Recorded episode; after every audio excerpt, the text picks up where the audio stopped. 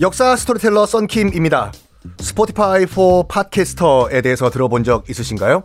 팟캐스트를 가장 쉽고 빠르게 만들 수 있는 플랫폼입니다. 여러분도 저처럼 팟캐스트를 만드실 수 있습니다. 어렵지 않아요. 설명드릴게요.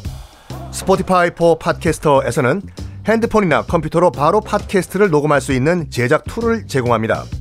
배경음악, 전환 효과음, 그리고 자동으로 음질을 향상시키는 기능 등등 한 곳에서 녹음부터 편집까지 팟캐스트를 빠르고 쉽게 만들 수 있습니다. 이렇게 만든 여러분의 팟캐스트는 Spotify for Podcasters를 통해서 애플 팟캐스트, 구글 팟캐스트 등 여러 다른 플랫폼에도 한 번에 배포하고 한 곳에서 관리할 수가 있습니다. 여러분이 팟캐스트를 만들기 위해 필요한 모든 것들을 한 곳에서 모두 무료로 제공합니다. Spotify for Podcasters 앱을 다운로드 받고 지금 바로 시작해 보세요. 네, 여러분 안녕하십니까. 역사 스토리텔러 썬킴 인사드리겠습니다. 장희재의 본처도 끌려와가지고 딱 이렇게 됩니다. 그래. 죽기 전에 한번 칼춤 한번 추자. 너, 숙정이, 너, 장희재, 너희들 다 죽었어, 이제. 해서 자기가 본처니까 그래도 들, 보고 들은 게 있을 거 아니에요. 싹 다 불어버립니다.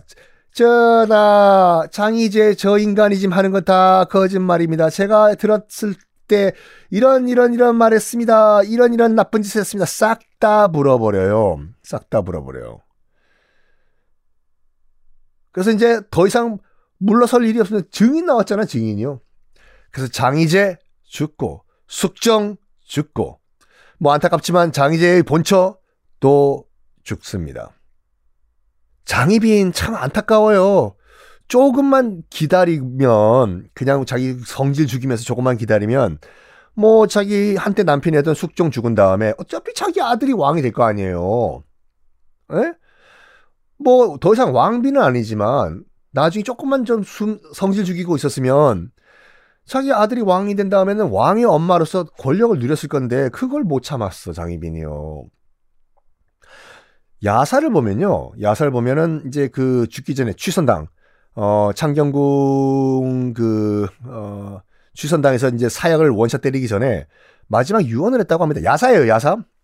세자를 마지막으로 좀 보게 해 주십시오. 자기 아들, 친아들이요. 그래서 뭐 숙종이 봤을 때도 그 정도는 해줄 수가 있잖아요. 야, 어디 누구 담배 없냐?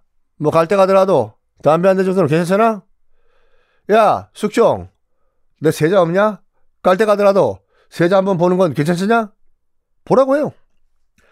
그래서 취선당 앞에 있던 장희빈에게 세자가 다가오자, 어, 야사입니다. 장희빈이 이 세자의 불화를 뜯어버렸다. 남성을. 그래가지고 나중에 경종이 되는 세자가 아들, 딸을 못 낳는다. 실제로 아, 자식이 한 명도 없었어요. 야사입니다. 정확한 기록이 없어요. 딱 그러니까 정사 실록에는 한 줄밖에 없어요. 뭐냐? 희빈 장 씨가 사사되었다. 끝이에요. 요거를 수많은 이제 방송 작가분들이 막 별의별 이 상상을 하셔가지고 불화를 뜯고 무슨 뭐 완샷을 안 때리니까 뭐 궁녀들이 달려와가지고 장희빈 입을 잡아가지고 입을 강제로 벌린 다음에 완샷을 강제로 부어 듣고 이런 기록 정사에는 전혀 없습니다. 정사에는 단 희빈 장 씨가 사약 먹고 죽었다. 끝이에요, 그냥.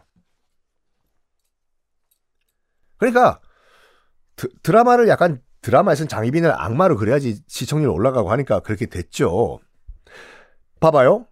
지금 신당 문제 나왔지 않습니까? 그 굿한 거 취선당 앞에 무당 불러가지고 어 둥땅땅 둥땅땅 인년 왕후 죽어라 으쌰 으쌰 했다. 그런데요 역대 왕비들은 다 굿을 했어요. 유교국까지만 왕비가 굿하는 건 봐줬어요. 할 게 없으니까 왕비들이. 뭐 굿하는 것도 왕 병걸 왕병 걸렸을 때 왕 좀 낫게 해달라고 굿하고 세자 아플 때 굿하고 이거 다 봐줬거든요. 그래서 장희빈을 옹호하는 측에서는 이렇게 얘기해요. 저거 숙빈채 씨랑 숙종이 뒤집어 씌운 거라고. 장희빈이 굿을 한 건 맞다 이거지 장경궁 안에서요. 근데 굿한 게 세자가 비리비리 하니까 나중에 경종이 되는 아들 못 낳고 하니까 아, 빨리 좀 낫게 해달라 건강 기원을 하는 구슬했다.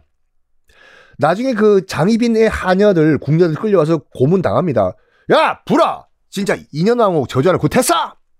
처음에는 국문을 받았던 궁녀와 하녀들이 다 이 얘기예요. 아 코스를 하긴 하셨는데 장희빈이 어 세자 건강해지시라고 아그 굿한 겁니다 해요. 그리고 하도 고문하니까 플러스 인현왕후 저주굿도 덤으로 원 플러스 원으로 했다. 요 얘기를 해요. 그러니까 정황상 봤을 때 장희빈은 아휴 여러분 통명전 한번 가보세요 창경궁에 거기 무, 파가지고 쥐를 묻을 만한 공간이 없어요. 아휴 여기까지 불 그러니까 정사에는 없는 얘기니까 이거는 있어. 전 역사 스토리텔러잖아요. 그러니까 빈 공간을 저만의 그 스토리텔링으로 상상해서 넣어요. 저와 함께 한번 투어를 가시겠지만 그 경기도 고양시에 가시면은 지금 장희빈의 묘가 있습니다. 그러니까 명릉이라고 해서 숙종과 인현왕후의 그 능이 있고 숙종이 총 3명의 그, 어, 중전마마가 있었거든요. 인경왕후, 인헌왕후, 그다음 인현왕후, 그다음에 인원왕후. 3명의 왕비와 숙종의 묘가 딱 이렇게 다락, 다락 붙어 있어요, 이렇게요. 근데 그 옆에 장희빈의 묘도 있습니다. 원래 후궁의 묘는요, 후궁은 죽으면 왕 근처에 못 와요. 멀리 버려져요, 묘가. 근데 숙, 장희빈의 묘만 왜 여기 와 있냐? 숙종 옆에. 하, 1969년도에 박정희 정부가 원래 그 장희빈의 묘는 경기도 구리시에 있었거든요. 거기다 고속도로를 뚫으려고 하네. 하필이면 거기 또 장희빈의 묘가 있네. 박정희 대통령이 임장. 이왕 뭐 거기 고속도로 뚫으려면 이장을 해야 되는데. 못다한 한 좀 풀어줍시다. 임장. 장희빈의 묘 숙종 옆으로 이사, 이사시켜. 박정희 대통령의 결정이었어요. 하여간 저는 그래가지고 이제 그 능투어를 많이 가니까 장희빈의 묘도 자주 가요. 가서 가만히 저도 그 장희빈의 묘를, 묘를 바라봅니다. 실록에는 장희빈이 사약 먹고 죽었다. 요 한 줄이잖아요. 물어봐요. 드라마 다 잊어버리시고 여기 누워 계신 희빈장 씨요. 도대체 마지막으로 유언이 뭐였습니까? 가만히 눈, 눈을 감고 있으면은 들려요. 제가 뭐 술 먹고 가서 헛게 들리는 게 아니라 그러니까 나름대로 거 현장에서 제가 한번 상상을 해보는 거예요. 무슨 말을 했을까? 무슨 말을 했을까? 제 결론은 이것이었습니다. 엄마잖아요. 장희빈. 세자의 엄마. 그래서 창경궁 취선당에서 사약을 마셨을 때 이 말을 하지 않았을까? 가만히 있으면 그 지금 그 장희빈 묘에 누워 있는 장희빈이 이런 말 하는 것 같아요. 내 마지막 유언은 나를 죽여도 좋으니까 내 아들만큼은 지켜달라. 죽이지 말라. 이거였다. 는게 들리더라고 저는요. 근데 그게 맞아. 장희빈은 우리가 알고 있는 드라마나 영화에서처럼 묘사된 것처럼 나쁜 여인이 아니었어요. 단지 중인, 양반이 아닌 그냥 활발하게 뛰어다니던 자기 그냥 성격 숨기지 못하고 직설적인 그런 여인이었어요. 단 이 남자들, 왕족과 노론, 소론 등등의 정치 권력 싸움에 희생된 안타까운 여인이었어요. 여인이지만 엄마잖아요. 그래서 여도 여러분들 가보세요. 지, 제가 드렸던 말씀 다 듣고 난 다음에 누워 있는 장희빈한테 저기요 마지막으로 하셨던 유언이 뭡니까? 그 제 결론은 이거예요. 나를 죽여도 좋다. 나를 죽여도 좋지만 내 아들만큼은 죽이지 말라. 이게 장희빈의 유언이 아니었을까 전 생각합니다. 다음 시간 또 이야기 이어나가겠습니다.